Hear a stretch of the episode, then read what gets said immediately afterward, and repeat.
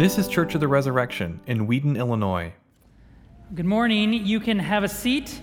It's really nice to see all of you. I mean that every time I say it, and I really mean it today. I had pictures this week as I looked at the forecast of preaching this sermon to like two people. So I'm really glad you're here. Uh, we're going to look at our gospel passage from the Gospel of Mark this morning. So I invite you to open your Bibles now to Mark 1. Uh, you can use the, the Pew Bibles that you can find in the racks in front of you, um, and you'll find the passage this morning on page 836, 836. So let me start with a question Do we have any Johnny Cash fans in the room? All right, there we go. Awesome. Um, I admit that I am not an expert on the music of Johnny Cash. Yes, I have tried to entertain my family in the past by doing a subpar impression of his singing voice. Yes, I'm aware of some of his more uh, well known songs I Walk the Line, Ring of Fire, uh, The Man Comes Around, all good songs. So I knew some of his greatest hits. But then my wife, Jana, gave me this book for my birthday. The title is Trains, Jesus, and Murder The Gospel According to Johnny Cash by Richard Beck.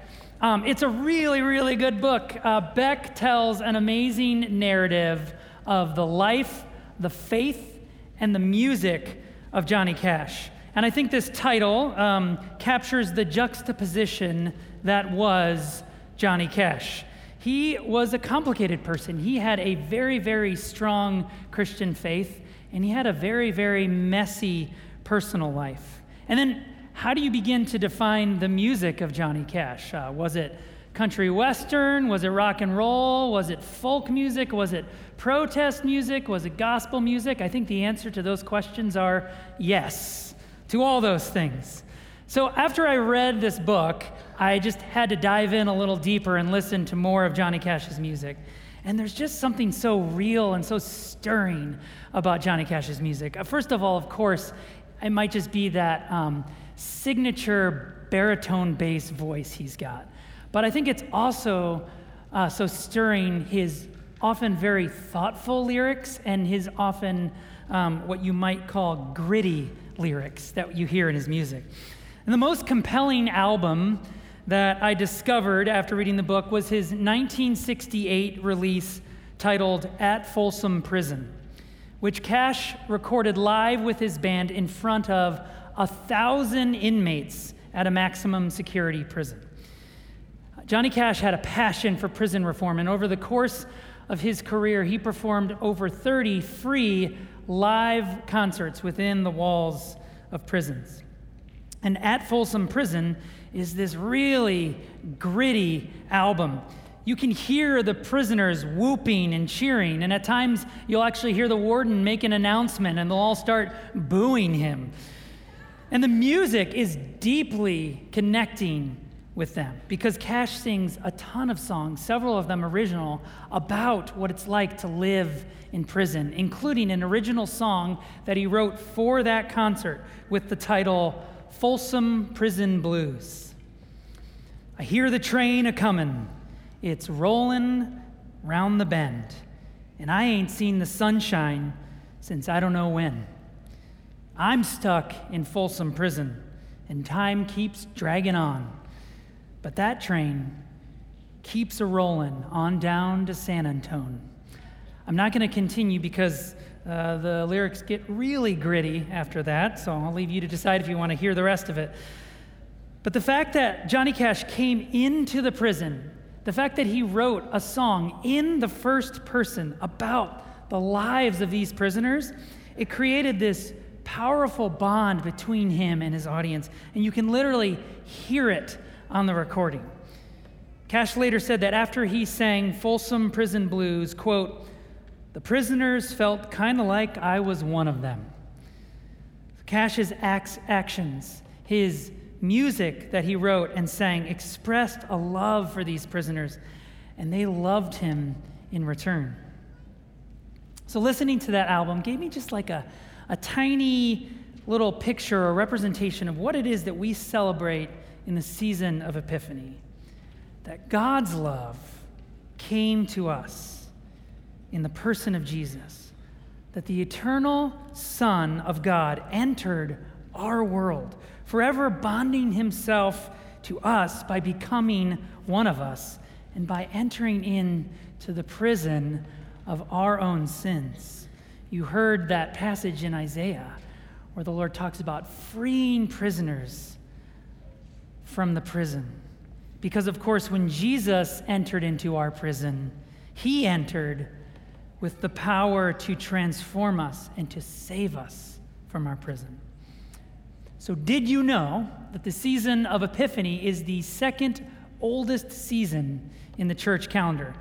Um, the only one that came before it is the season of Holy Week and Easter. Epiphany was observed even before Christmas was as the celebration of the incarnation, of God becoming man. And that's because in Epiphany, which literally means revelation, it is revealed to us why Jesus came, why he humbled himself and became one of us. And today is the feast of the baptism of Jesus, on which we always celebrate here at the beginning of Epiphany and one of the ways we celebrate is by celebrating baptisms, which we're going to do in just a few minutes, because this, dis- this displays the inherent bond between Jesus' baptism and our baptism. So there's actually not a lot of moments in the life and ministry of Jesus that's recorded by all four of the gospel writers. But each one of them begins the story of Jesus' earthly ministry with the story of his baptism. You'll remember that Matthew and Luke start with like two chapters of introduction on the birth and the childhood of Jesus, and then they go to the baptism of Jesus. And um, John and Mark both essentially start their gospel stories right here at the baptism of Jesus. And at the same time, it's kind of curious that all four versions of this story are incredibly short. You can see in our passage from Mark this morning that he only has three verses on the baptism of Jesus. It's also kind of curious, isn't it, that Jesus, he who never sinned, comes forward to John the Baptist to receive what John the Baptist has just referred to in verse 4 as a baptism of repentance. So there's an important reason for both these things. You see, Jesus' baptism was the inauguration of his earthly ministry and his mission. It was also, though, the perfect picture of what that mission was going to look like. So the gospel writers let that simple but powerful picture speak for itself because they know that the details and the meaning come in the story that follows in the rest of the gospel. So as Jesus steps into the Jordan to willingly take upon himself a baptism of repentance for the forgiveness of sins, so will he take upon himself the sins of the world down into the grave. Later in Mark's gospel, Jesus actually refers to his coming passion as his baptism. And just as Jesus rises up from the waters here at his baptism, so too will he rise victorious from that baptism. And after he rises, there will be a descent of the Holy Spirit, just like we see here in our passage. And so, Jesus will accomplish a renewed union between heaven and earth, a renewed union between God and man, which we also get a glimpse of in this baptism as the heavens open up and the Father speaks. So, Jesus' baptism proclaims that he became man, that he entered our broken and sinful world to save us and to reconcile us to God. We have a lot of amazing theologians here at Church of the Resurrection, and one of those is our beloved deacon, Dr. John Clark. And in his book, The Incarnation of God, Dr. Clark says this God and man, long alienated, have been brought together reconciled in the person of Christ. God has made the body of our Lord the place where God and man meet. So, Jesus' baptism reveals his mission to reconcile us to God. And everything that Jesus has done, he has done for us. And then scripture tells us that we have been baptized into Christ. And so everything that the Father gives to the Son, he now gives to us. And what's really powerful is how Jesus' own baptism points to the gifts that we indeed receive in our baptism. So, with just the remaining few minutes we have, I want to have us simply call to remembrance the life transforming gifts that we have received through Jesus in our own baptism. And they're all right there in our passage from Mark, in those three little verses.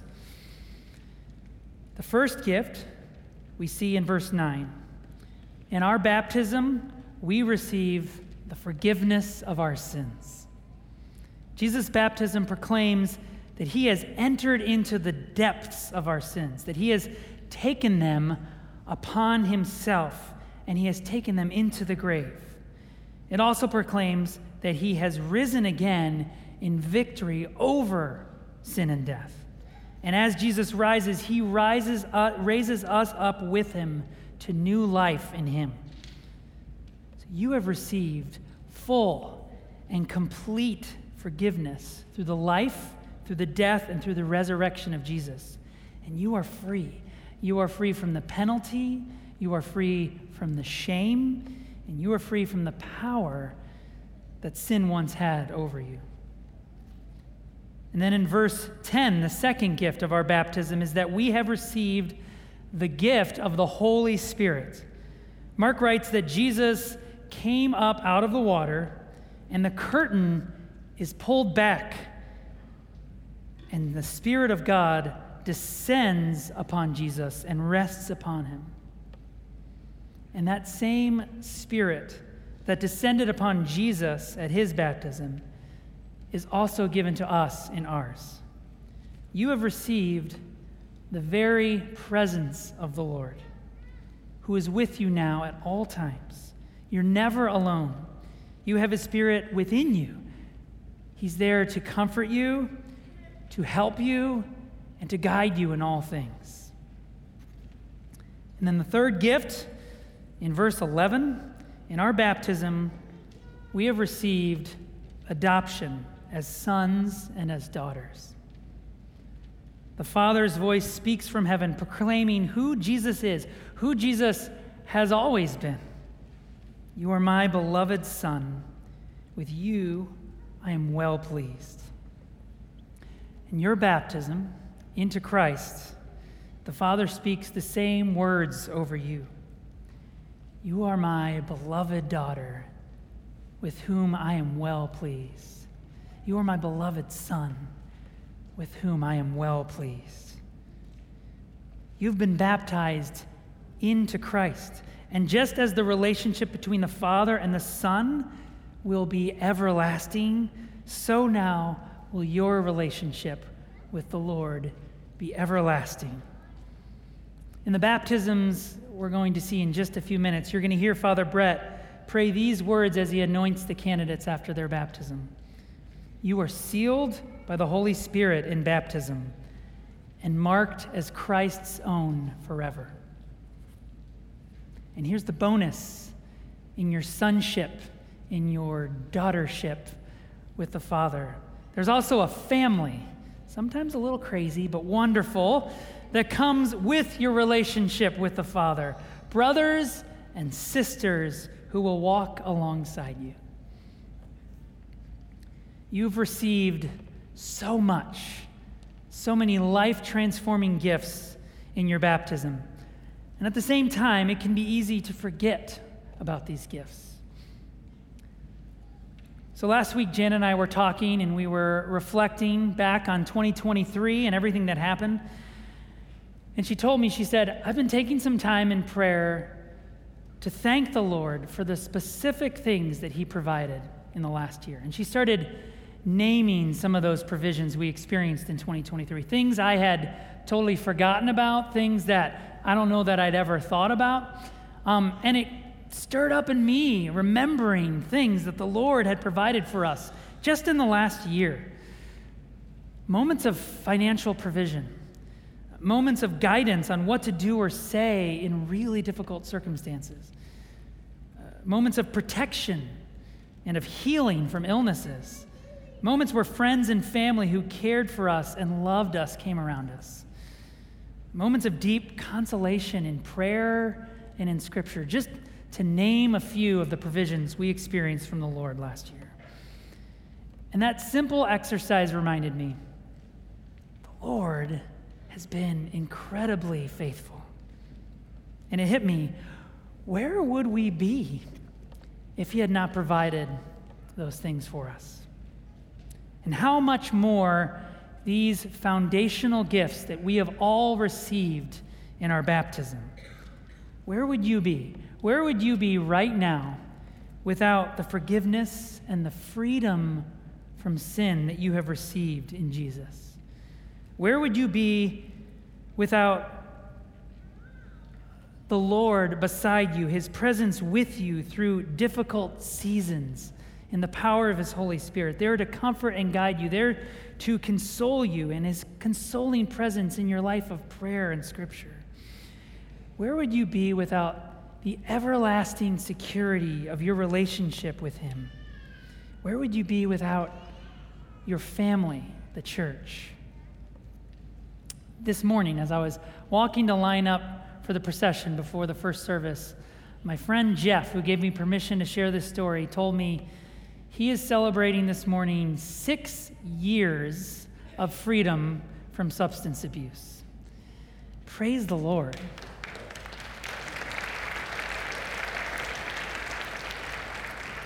And Jeff was just so excited to tell me about that. And what he said to me was six years ago is when the Lord gave me a purpose and a mission for my life. So maybe one of those questions will help renew your sense of thanksgiving for what you have received in your baptism into Jesus. Because Jesus came into the world with the power to transform and save it. He came with the power to transform and save each of us. And that's what we've received in our baptism. So if you're here this morning and you're not yet a baptized follower of Jesus, perhaps you come with a deep sense of need or longing for one of these gifts the forgiveness and freedom from your sin the presence of God's own Spirit, the love of a Heavenly Father, and a church family who's ready to walk alongside you. Well, you've come to a room full of people whose lives have been utterly transformed by the love of Jesus. And the best part is, if you'd like to, you're invited to join this family. The same gifts that we've received in our baptism are fully available to you as well. And later in the service, as we always do during the distribution of communion, we're going to have prayer ministers on both sides of this room. And they would love to pray for you. If you have a longing, a desire for any of these gifts, if you feel like perhaps you are somewhere on a journey towards Jesus this morning, one of our prayer ministers would love to pray for you. And, family of God, as we now prepare to celebrate the sacrament of baptism of those who are being baptized into Jesus this very morning, may our hearts be filled with thanksgiving for the life transforming gifts we have received in our baptism from the Father, through the Son, and in the power of the Holy Spirit. Amen.